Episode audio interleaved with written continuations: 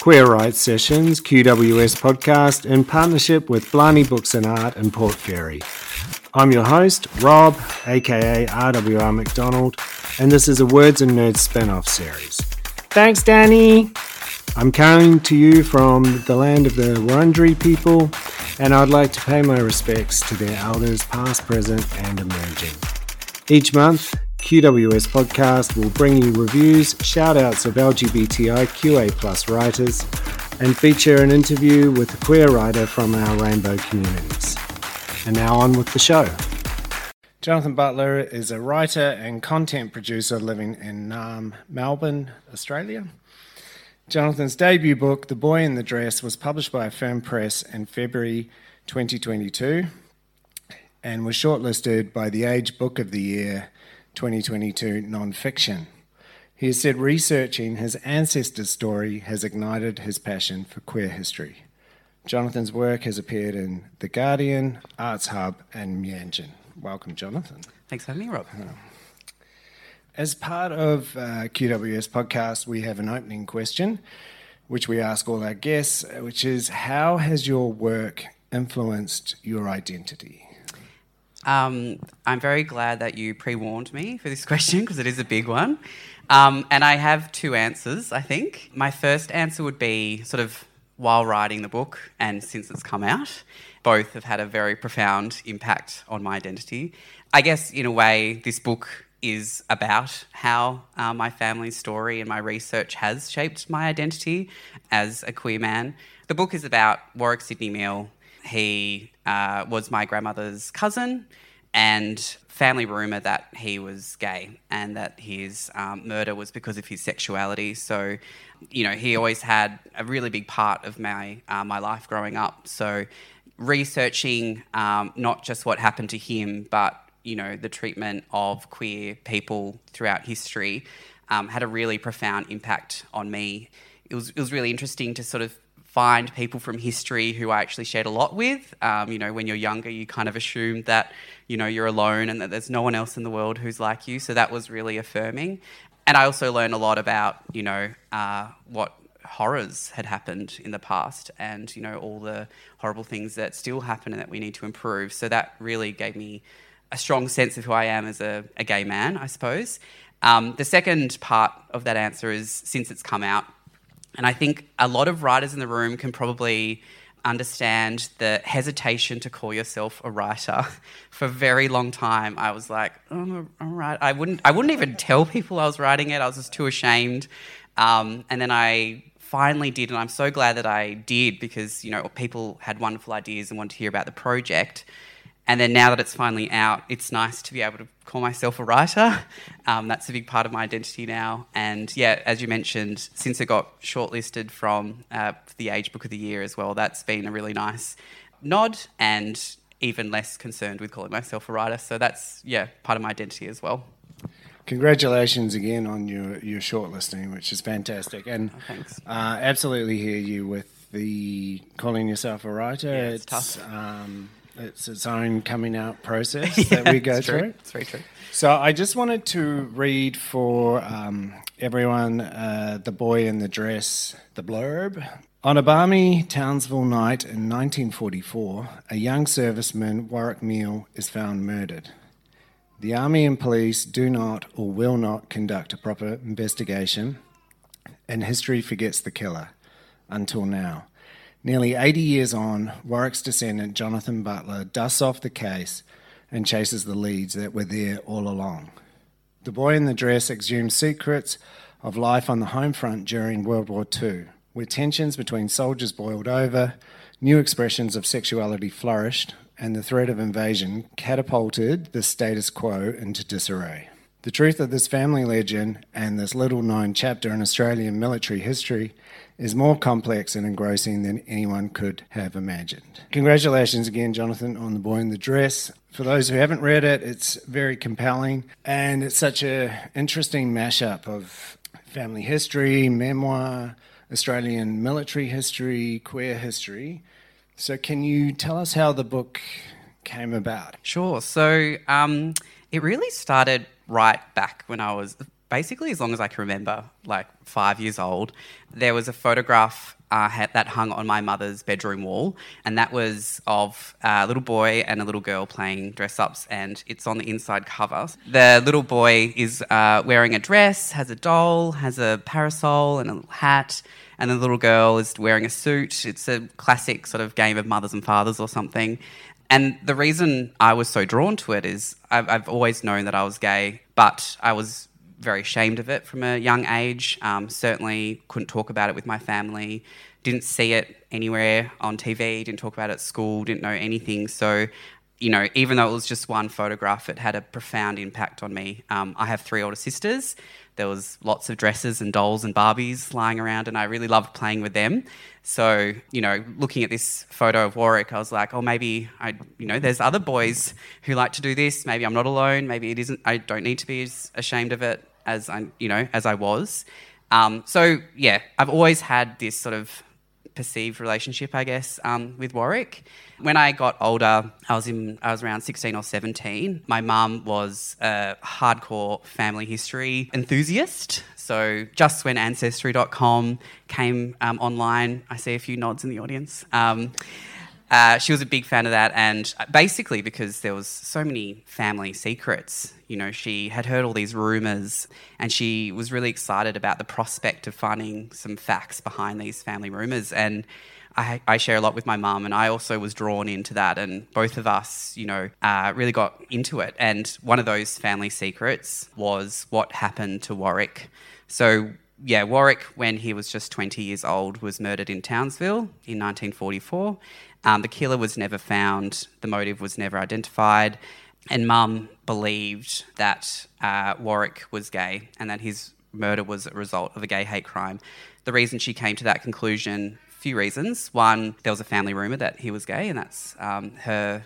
So my mother's mother was, you know, very uh, didn't like talking about it, so it was very hard to get any facts about what actually happened. So mum was very excited about the prospect of finding some answers on Ancestry, and I also got really involved. So, yeah, from a very young age, researching it, and for a really long time, it was just a research project. In 2014, the Serial podcast came out, which is a true crime podcast, and it's I'd been to uni by that point, and I was like, oh, I, I remember I, there's a true crime story in my family. Um, we didn't really get to the bottom of it, and yeah, because I'd been to uni, I'd learned a few research skills, and that's when I dived headfirst into researching, and I researched it for a really long time. And what I discovered was so fascinating. I was, I just decided I had to tell it.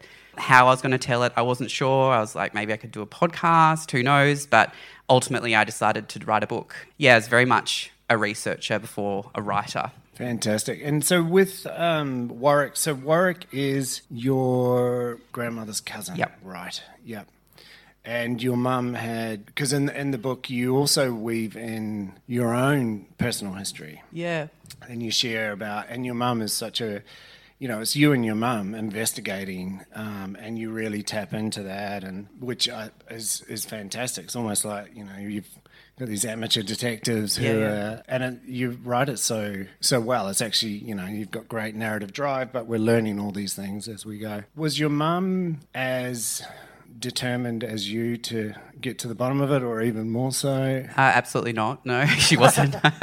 um, as I said, there was a few strange tales in my family, and I think yeah, she just loved family history, and she definitely wanted to learn about all of them. But I think the fact that I had this sort of connection with Warwick, you know, obviously that personal connection of, you know, the belief that he was gay and that his murder was a result of that had, yeah, huge impact on me. So, yeah, finding, getting to the bottom of not only what happened to him, um, but whether he was gay and, you know, what, you know, it happened in the 40s and, you know, I had absolutely no idea if there were any gay people at World War II. You know, at school, I certainly didn't learn that. And so I wanted to find out, you know, were they were there gay people during World War II, and if so, what was their life like? So I had I had just endless questions that I wanted to answer, and that really drove me. And yeah, Mum was certainly fascinated with what I found, but yeah, I definitely took over the reins later in the project. And and how were your family and extended family about you going in on this journey? Did did you have any opposition, or were they supportive, or they just wanted to see what what you came up with? Um, mixed. I um, a lot of people were very supportive. Um, I did sort of do it by myself for a long time. I did ask a few people. It's it's really challenging researching a story that is so old that you know there wasn't a lot of people who were still alive who could talk to me about it.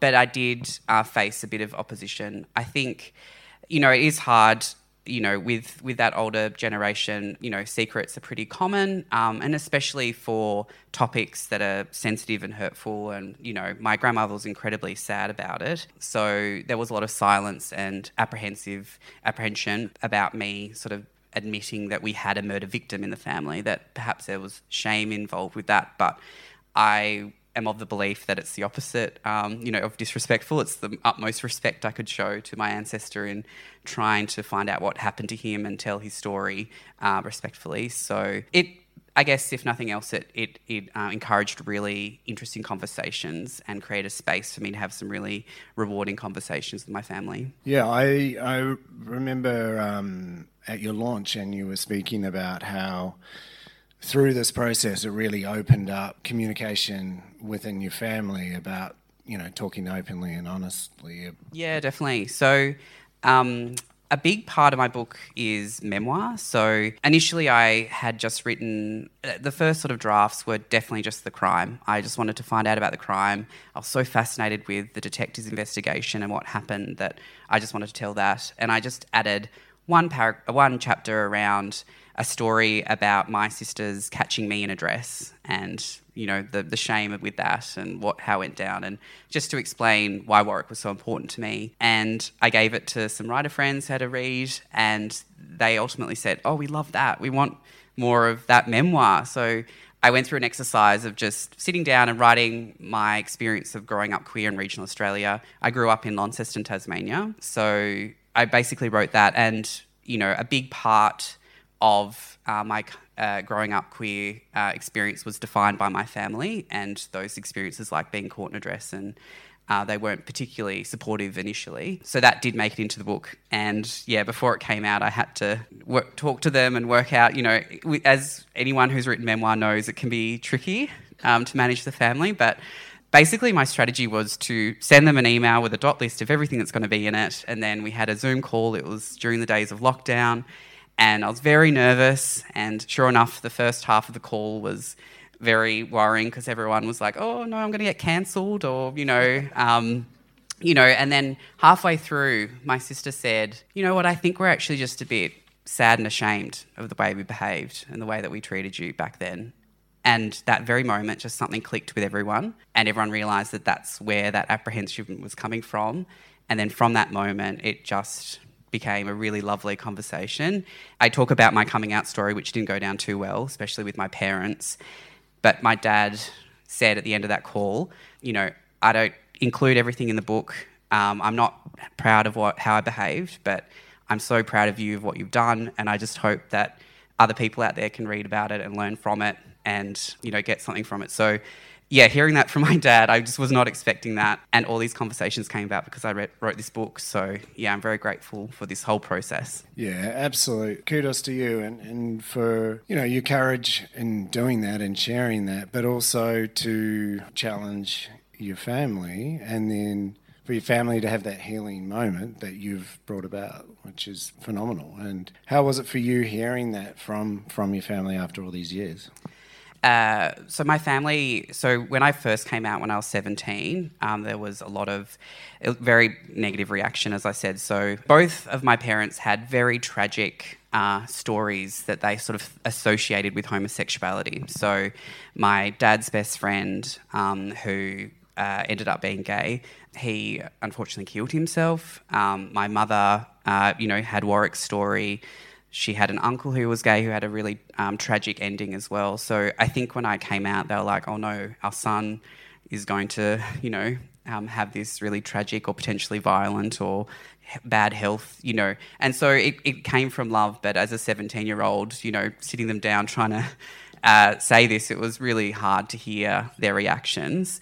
But through the years, they came to terms with it, and we all have got to a really good place now but we hadn't probably addressed what actually happened back when I was 17 as much. So yeah, I'm, I'm glad that we did address that, that they did have an opportunity to apologise, that I got an opportunity to explain to them why that was hurtful, how much impact. And I think that's why I'm glad it's in the book, is that it sort of teaches us that even just how impactful your words can be and just at those really important moments your reactions and words in your inner circle of family so i hope that that's something that people get out of the book as well yeah thank you so a cold case in 1944 how do you even begin to start to, to investigate that um, yeah, so that's that started back with Mum and I. So we figured it was also around the launch of Trove. So I'm sure lots of nods again. Um, so Trove is the most amazing resource. I, I hear horror stories of life before Trove, of you know going through all the physical papers. So thankfully I avoided that. Um, but yeah, Mum and I, you know, figured that if someone was murdered on the home front during World War II, that it potentially was news, and sure enough, it was. And basically, because it was such a mystery, the detectives, you know, published a lot of details about Warwick's final night alive, just to try and unearth any sort of witnesses and um, try and piece together what had happened. So yeah, straight away I got a really broad overview of his final night alive and the investigation through Trove, and that's sort of where it stayed for a long time. And then, as I mentioned, once I picked it up again after uni, I realised that maybe I should dive into the archives, and I found. Uh, yeah, I got the murder files, so that's what the that's what it's called when the detectives notes. So there was a eight month nationwide hunt basically for the killer, and so yeah, 150 pages of very illegible cursive writing and acronyms. Um, so I had to piece that together. Yeah, had the full murder board, you know, with all the, the maps and the suspects. So and what, what room of the house was that? I have to admit that it was a digital murder board. but yeah, so uh, got got all the official documents. So the coroner's inquiry, they're amazing. All the testimonies from the eyewitnesses. Warwick was a soldier, as I said, so anyone who's um, was a soldier has an amazing archival, um, you know, evidence, material evidence that's documented that I could access. So yeah, that they were sort of the the crux of um, what the investigation was. Did you have people help you along the way to say maybe try this archive or maybe contact these people? How how did that happen? Short answer, no. So I yeah, I sort of was feeling my way through. I often think back now, like if I was to do this again, I'm not sure if I could, if it would be a 10 year project. Um, a lot of it was like teaching myself what to do. I did, um, when I started getting towards the end, that's when I started to engage more with experts, and they were really helpful because they could tell me um, the name of the document that I really need to look at, or what that terminology meant, or I sort of was building together a theory um, and I wanted to run that past some experts to see if that was plausible, and you know, thankfully it was. I also looked at a lot of other crimes that happened on the home front, so I didn't realise that there was quite a few murders during uh, World War II in Australia. So I looked into those as well, and sort of to kind of understand the different scenarios and the social context. And I spoke to a criminologist who was able to say, you know, that's a pretty viable way of um, approaching this as well. So yeah, definitely towards the end, I had a bit of help, which was which was great. And uh, one thing, well, there's many things you do well, but in particular is capturing, you know, what it felt like to be in Townsville in 1944 and and then you also follow Warwick's military journey to Papua New Guinea. So you yourself, you, you mentioned in the book you, you went to Townsville? Yeah, yeah. Yeah. So how was that sort of retracing? What was that like? Yeah, so I actually studied photography at university. So my fir- I'm quite a visual person, and when I was writing it, I really wanted to be it to be really evocative. I had this idea, like I was put to sleep in grade 10 with a grade 10 curriculum learning about World War II. But what I was discovering was fascinating, and I really wanted to make it fascinating for other people as well. And big part of that was bringing it to life and what it looked like, what it smelt like.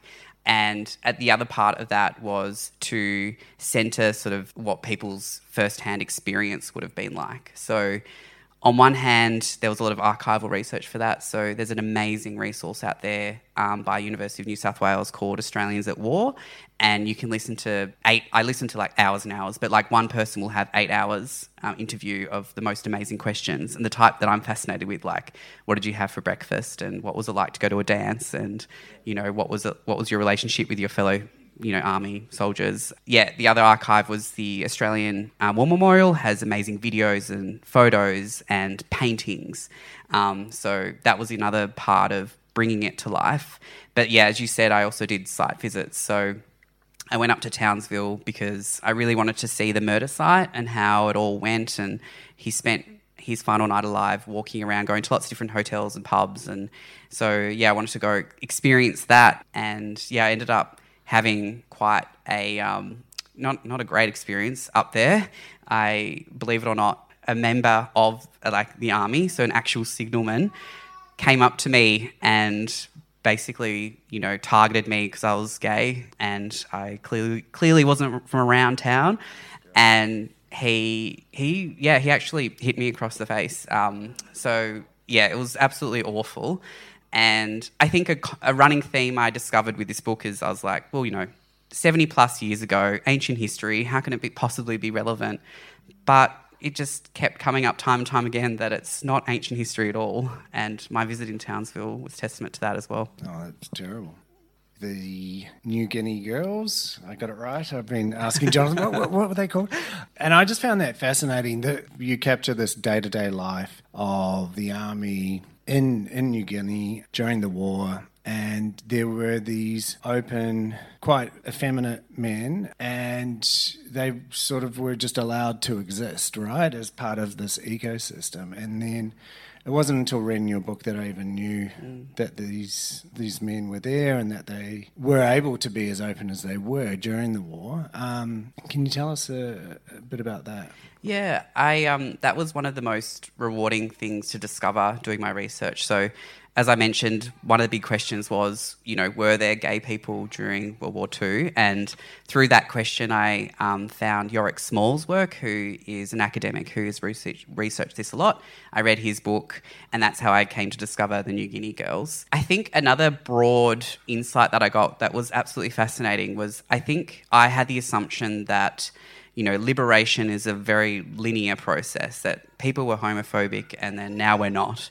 And it just wasn't the case at all. And what I actually discovered was sort of homophobia as we know it today actually started after World War II that you know it wasn't you know wasn't all amazing for people back in the 40s but there actually was a bit more space. People either sort of were ignorant to it um, just thought oh well as, as long as you don't bother anyone else um, turned a blind eye. There was a few different reactions and not all of them were outright homophobia.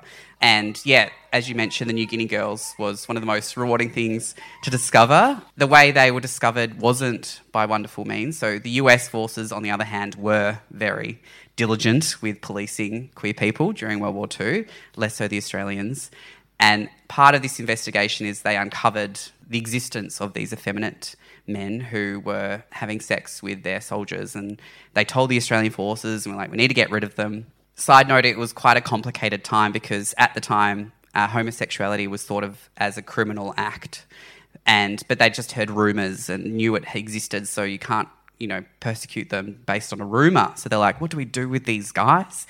And what they decided was that, okay, we'll let them come forward, and if they admit to it, then we can just discharge them and get rid of them that way. Sure enough, 17 guys came forward, and now there's the most amazing archival evidence of these men and what their life was like back in Australia before the war and during the war.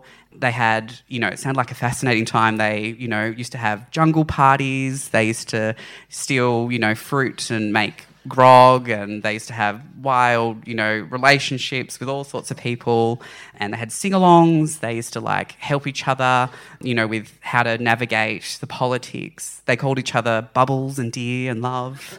And so when I was learning about these New Guinea girls, I was like, well, I didn't learn that in year 10. all I learned about was his, you know, hyper masculine, heterosexual, you know, vision. So learning about that, I was like, okay, that's that's a different national, you know, war story. And yeah, it was really fascinating to learn about those those people. So with the the 17, did they come forward to get out of the war? Well, that yeah, that's the other trick. That yeah, exactly. So you got to, I guess, with all archival, you know, evidence, you always got to be critical around were people just sweet, I get to be discharged. But you know, I think that it wasn't just their testimonies; they were identified and they were known. In fact, there was other evidence of the reputation of Australians that went well beyond this investigation. So I think their stories do, you know, hold up. And you mentioned post-war, you know, homophobia got worse. Why was that? It's it's linked in with the what happened post-war. Like I think everything got quite conservative. It became about the family, um, you know, about rebuilding the nations after the awful experience. And I think with that, it really um, started to clamp down. I think maybe awareness started to increase as well of what was really happening. And so, yeah, I think the the policing got much more diligent. I did a bit of research into what happened in the military um, post uh, World War II as well, and it basically escalated in the decades after World War II, and it sort of peaked in the 80s, probably because of uh, HIV/AIDS, and that's when oh, awful stories of witch hunts and interrogations, and you know, really, it was really, really awful the way that queer service people were treated. So yeah, it it got worse and worse and worse, and you know, in recent decades, it has definitely got better, but you know it's it's pretty shocking and not that long ago the way yeah queer people were treated. Uh, another uh, aspect of the book is you know during World War II in Australia and you have the American forces, and you capture just how complex the legal mm. system was then. Uh, a force that was almost their own country within Australia. Can mm. you tell us a little bit about how that all segmented? A lot of people know around the sort of the impact that the US forces had on Australia. There was just a huge amount of them, and there was a lot of tensions between the Australians um, and the American forces. And I think, yeah, most commonly it's cited that that tensions because of women. So there was this perception that the Australian soldiers owned Australian women but unfortunately, the US uniforms were very handsome and they were paid quite a lot and they could afford all the nice goodies. So the Australian women were very fond of these American soldiers and that caused quite a lot of tension. But there was another side of all these um, Americans in Australia was that all these queer people who were in little communities in the US, um, quite conservative Christian, they were all pulled together and sent to the other side of the world. They had no idea where they were and really gave them an opportunity to find each other and to create communities and to yeah sort of explore their sexuality as well so yeah it was incredibly there was lots of positives and negative outcomes of that. So, as I mentioned earlier, I did look into other crimes that happened, and there were some crimes committed by the US forces here. Um, and you know, part of that was probably for the same motivations of, well, I'm on the other side of the world. That that legal aspect that you're referring to was that um, the US soldiers, uh, even though they're in Australia, they just had to abide by US laws. So that was quite complicated. Um, there was a lot of examples of the US forces just kind of would rather just transfer them instead of dealing with the crimes that they committed. So, yeah, it was an incredibly complicated and disruptive time with lots of different things changing. And I think one interesting thing that I learned through researching this book is that the Americans actually brought a lot of uh, queer culture and what we sort of think of queer culture today as well, because um, the Australians are a little bit behind the Americans when it came to that side of things. So, you know, language and other sort of things has has actually stuck around. So, yeah, it's another interesting side of the US invasion of Australia. Absolutely. When you are researching, you know, you're doing your detective work in the book, and you, I think you describe it really well, and it is quite complex how the local Townsville police and then I guess all the hurdles or barriers they have mm. because you've got servicemen who are you know, particularly if they're in the Navy, they're moving from port to port and the different jurisdictions. Was that something that you were aware of before you started? Definitely not, no. Um, yeah, so one of the big theories was that it was committed by a US sailor. Um, so they actually this this is the reason why there was that nationwide manhunt. Basically, they went they got all the records of every ship that was in Townsville at the time and interrogated every crew and yeah the US forces weren't particularly cooperative there was one example of uh, the US forces who didn't allow the detectives to do their job um, they didn't want them to meddle with their piece of their you know military base there was another example of a captain outright lying to a Australian detective saying that oh uh, you know, don't worry about this guy. He, we just paid him off, um, but actually he deserted. And one of the theories was that it could have been a deserter who was not just running away from the war, they were running away from the crime. So, yeah, incredibly complicated to navigate that because they would have been well aware that Australian detectives didn't have a lot of power over them. And that wasn't their primary objective of being in Australia. They were much more concerned with um, World War II. So, yeah, that definitely hampered the investigation.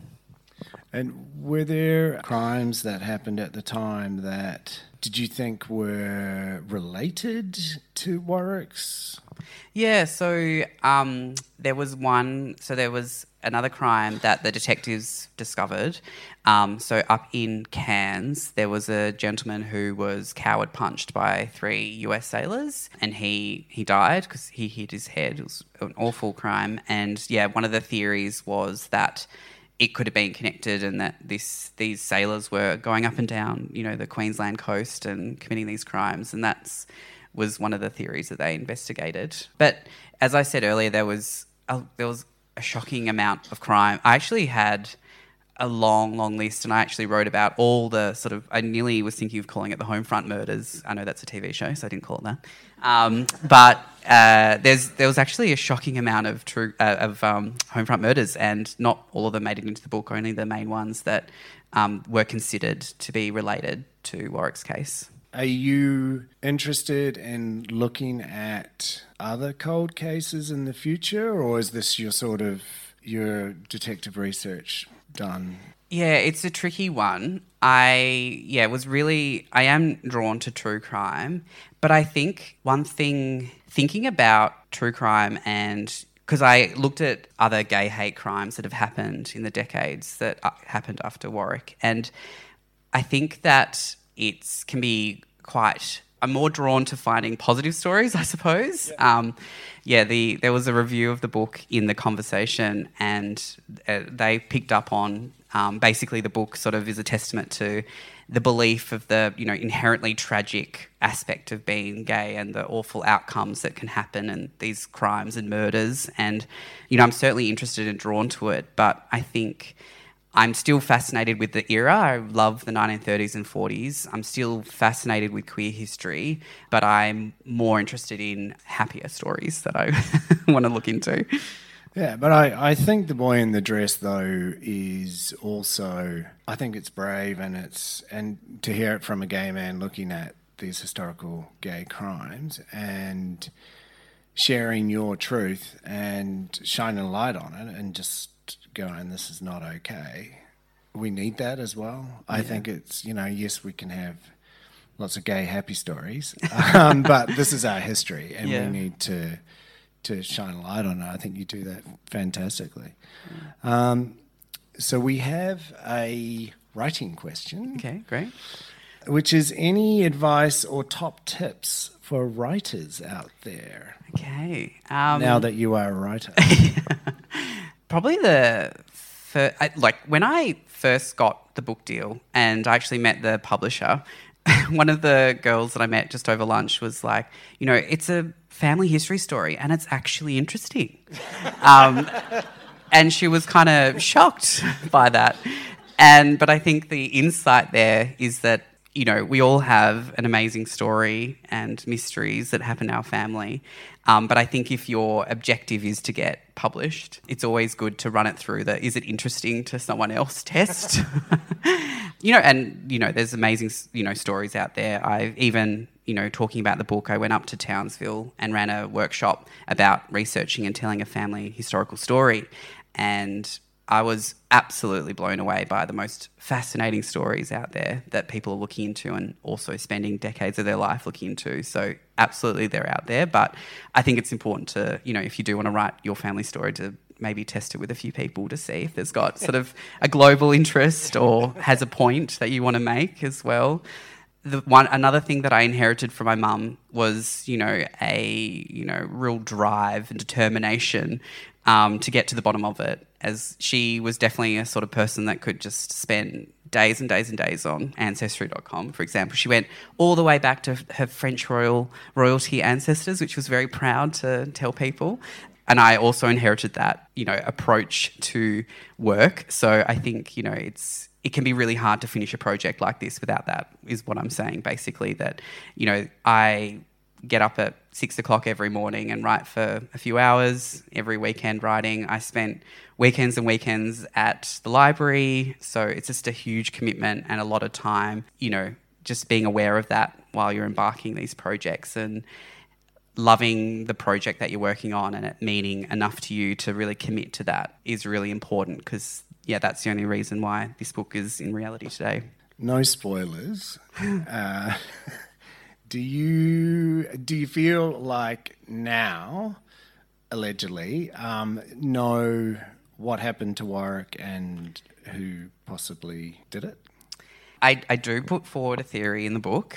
The detectives uh, did come close to. They got a description of who they think did it. Um, there were a few eyewitnesses, but as it was committed in the 40s, so no technology, no CTV, no internet so basically they just had a verbal description of a person. They were so the person who they thought it was, the Navy, little insight, the Navy wouldn't allow the detectives to take that man to Queensland to be able to be seen by the eyewitness and identified.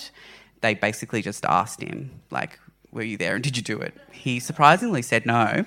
Um, but, you know, there is a lot of evidence to suggest, suggest it was him, but there was enough evidence, so that didn't happen. But yeah, so I think that's what was really fascinating about getting the murder files that I could actually find out who they spoke to, what they said, all the evidence, all the eyewitness statements that wasn't sort of um, covered in the newspapers. But yeah, that's I, I put forward a theory of what I think happened. But you know, it's it's a very complicated case, long time ago, and a lot of gaps in it. Do you feel now, sort of, I don't know if at peace is the right word, but you feel like for Warwick, by you doing this, that there's some justice, or how do you feel about that? Yeah, it's tricky. Justice, probably not. I, I guess I came to the conclusion. I think when I started, I was desperate to get a name of the killer, and I was desperate to find out exactly what happened. But after I've researched all this, I, I think that, and I, I do cover this in the book, that he was really just a victim of the war and what the war had done to Australia and the you know and I think when we think of war we think of battlefronts and we think of you know all that combat but actually the impacts were way beyond that and you know he there was a brownout, so it was really dark, and you know no one really saw what happened. Um, they even re- he was from Sydney, he was in Townsville because of the war. You know, I think there's just so many things that happen because of war and how awful war is. So I I kind of blame that more than any sort of one person. Yeah, it, it's tricky. I I definitely feel like I've you know, I'm I'm happy with where I've got to with this case. Um, I'd like to think that Warwick would be happy that I've, you know, his ancestor um, 70 years later has picked up his story and valued it. He he was only 20 when he died, so it was a shockingly short life. I actually, yeah, just went up to Townsville again for the second time for the Townsville Writers Festival up there, and I was able to visit his um, grave for the first time. Um, and that was a really emotional time. It's a gorgeous graveyard, impeccably well maintained. There was someone there like pressing the grass while we were there just to make sure it's all perfect and covered in flowers and, you know, up in balmy Townsville where it's nice and warm and all the flowers smell beautiful. And I'd, yeah, I like to think that he'd be happy with um, what I've done. Yeah, I think it's a, it's a, a wonderful tribute to, to Warwick, what you've done. Mm-hmm. We have a shout out question that we ask all our guests, and that is uh, firstly, how can everyone connect with you on um, socials? Um, I've actually really got into TikTok at the moment. Ah. Um, I I am even I'm 31 and I was like oh, I'm beyond it, um, but but I looked into it and I've actually found my people. Um, yeah, they love queer history. So I've been doing all these little minute videos about all these other queer stories that I've found, and people are loving it. Yeah, I haven't had that sort of response from Instagram or Twitter. Um, so find me on TikTok. I'm Jonathan Butler, author. Fantastic.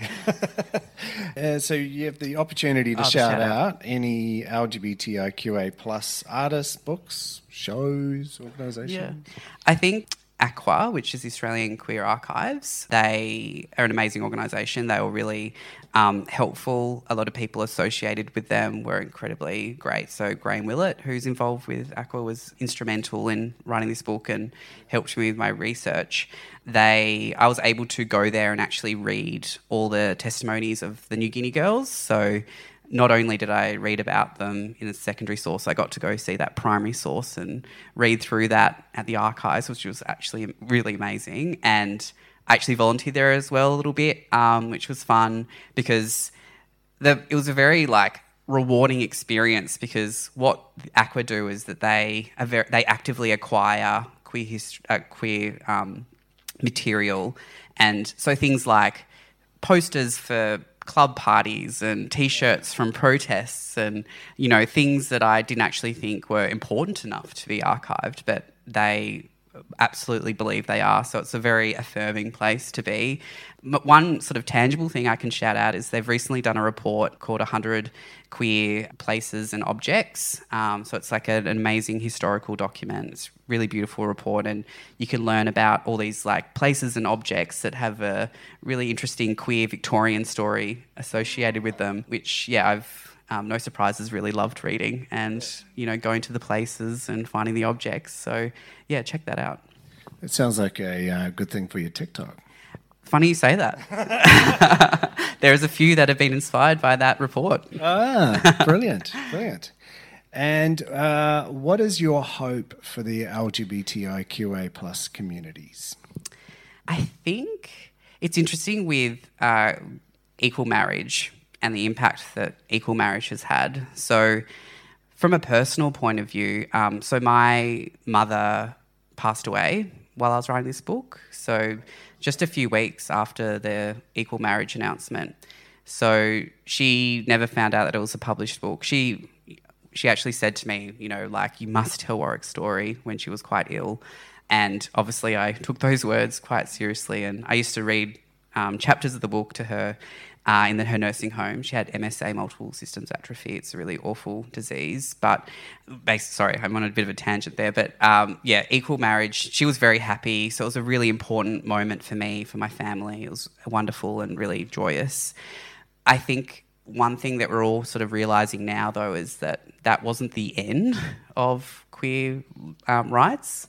You know, it's it didn't actually do much for trans people. We still hear about youth suicide, especially, you know, in regional centres. So I think you might assume that homophobia is over and that it's all good now because of something like that, but we have a long way to go still. So I think, yeah, it's important to understand, you know, what where we are today truly and what's still to go even though we can be happy that, that we have had some wins. Thank you very much.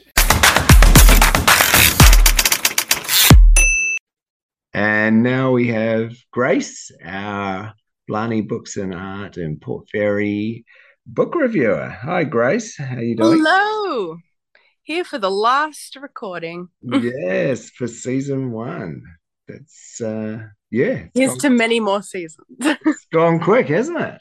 It has this year. My gosh. Yeah, yeah. And uh, what books do you have for us today? He says. I he says in anticipation. I have The Sunbearer Trials by Aidan Thomas and The Nancys by R.W.R. McDonald.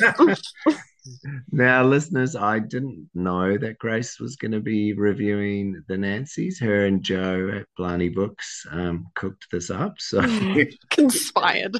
so yes, it's not shameless uh, self promotion. This has been sprung on me. So Great. Take it, just take it. Which one would you like to start with first? Well, I'll start with the Sunbearer Trials as okay. I read that first. Yep. Um, so I'll give you a little bit of a synopsis first because it's quite the book. But um, so long ago, there was Sol who formed the world with stardust. From the earth came Tierra. Together, they created a race of godly children golds, jades, and obsidians. But the obsidians were ruthless and sought only destruction, and so they were banished to the stars, and Sol ascended as the sun to keep their obsidians locked away. Stones were made out of Sol's body, and the Soul Stone and the Sunstones each keep the obsidians from returning to Earth. But every 10 years, a sacrifice must be made to power the stones. The Sunbearer Trials, a competition between 10 of the gods' children. The winner celebrated, the loser sacrificed. So this was one of the best fantasy books I've read in a long time. Oh, wow. I was completely invested in the story from page one. And having devoured it within 24 hours, I'm already chomping at the bit for book two, which is maybe coming next year. Not sure yet. Yeah. But it follows the story of Tio, the 17 year old trans son of the goddess of birds. A jade semidiós, not a hero like the golds. They are the ones who become the sun bearers. So Tio has nothing to worry about right? So this book was absolutely stunning. After reading Cemetery Boys by Aidan earlier this year, I knew I'd be in for a literary treat with this one. And I was not disappointed. you will step into this book and be immediately transported into their world with a mixture of The Legend of Korra, The Hunger Games, Percy Jackson, and Deltora Quest. It's as colourful as a Quetzal's feather and as complex as a lyrebird's song. Highly recommend it. Wow, that sounds incredible. So they've created this whole mythology. It's wow. de- like I haven't read Percy Jackson, and I know I need to, but um, definitely with that whole like gods, children's, and sort of like yeah.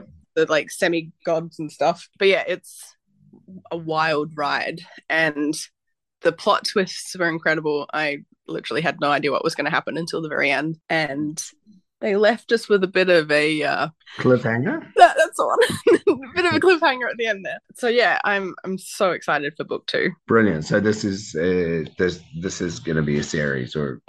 Yeah, I'm not sure if it's a duology or yep.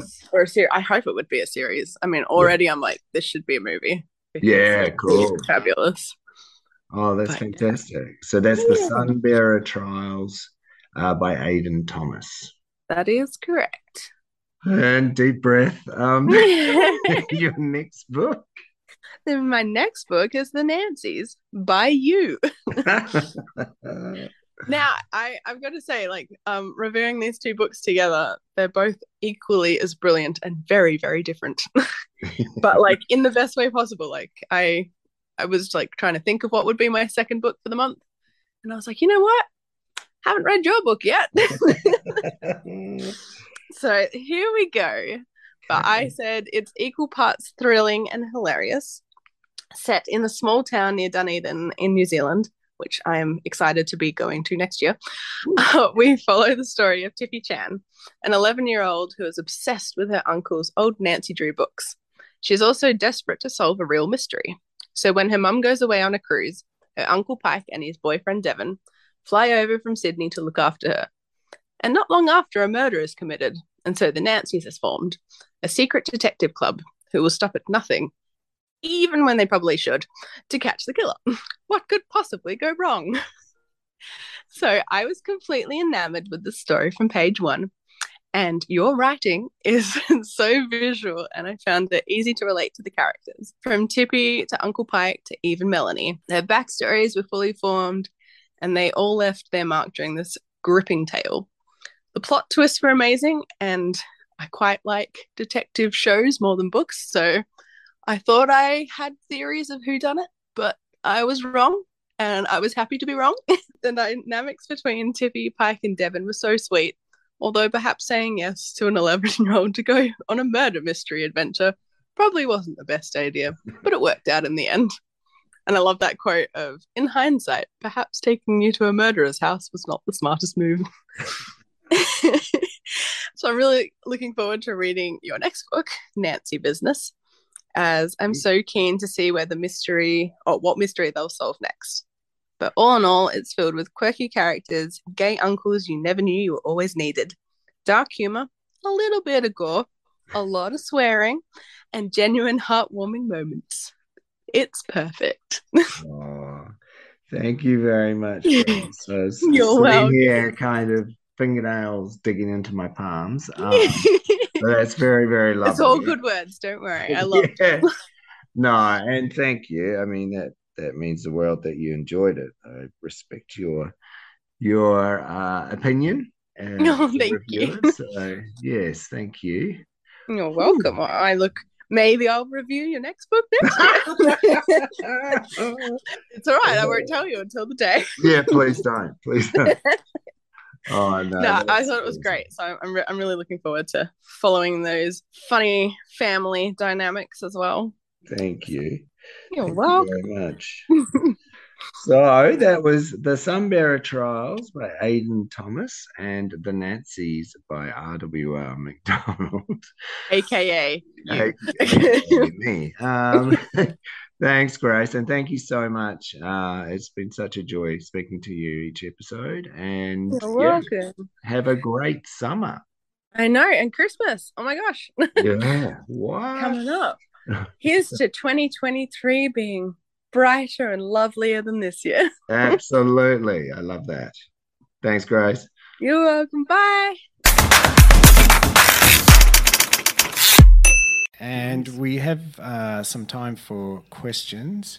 I believe Grace has a question for us. Grace is our uh, book reviewer on QWS podcasts. Quality reads. I just wanted to ask if you have anything going on in the future, a new book perhaps. yeah, so I, I, alluded to it before. Um, this was acquired in 2020, um, and there was a long, there's long gaps between each round of edits. So I had a lot of lockdown being trapped in my house. And so what I did, of course, was I acquired a series of letters from a, a gay photographer in the 1940s, um, hundreds and hundreds of letters, and I read them all. And he had the most fascinating life. He had, yeah, just who he met, who he, and it's sort of linked what I, what I was saying before is that we assume that you know 19, being gay in the 1940s must have been pretty awful, but you know he was actually part of a queer world that basically ran the New York creatives world. So he's had a really fascinating life and yeah, I'd love to write about him and but this time I'm experimenting with historical fiction. So as I mentioned, this is nonfiction. It's very much narrative. I did want to tell a story. I did want to bring it to life. I want to be evocative. But at the end of the day, it's nonfiction, and I had to, you know, make sure that everything was um, as close to the historical record as I could possibly get it. So it's been quite liberating to, you know, explore internal thoughts and, and feelings and truths and I have a real connection with his voice and the way he spoke to his friends and his diaries and that sort of thing. So it's been a really rewarding creative experience to go through that. That's amazing. So, are you using extracts from the letters as well as the historical fiction, or are you fictionalizing the, the whole? So, the main thing I've taken from letters is just how his voice. So, it's first person, the book that I'm writing. So, I really wanted to get a sense of how he spoke um, and, yeah, his relationships and what actually happened. But no, it's um, it's fictionalized, so it's all. Yeah, I've given myself a bit more creative freedom. But what all the characters are real, and what happens is real. But everything else is my imagination. Awesome. Can't yeah. wait for that. And can I put an order in for the New Guinea Girls book? you want to know more about them? oh, I'd love to. yeah, yeah, amazing. they're amazing. I yeah, really love them too. Thank you very much, Jonathan Butler. That's been fantastic. And if you haven't if you haven't read it, The Boy in the Dress, I highly recommend it. Thank you very much. Thanks for having me, Rob. Please check out our show notes on Words of Nerds, Blarney Books and Art, and rwrmcdonald.com for links, reviews, and the interview transcript. Until next time, this is QWS Podcast.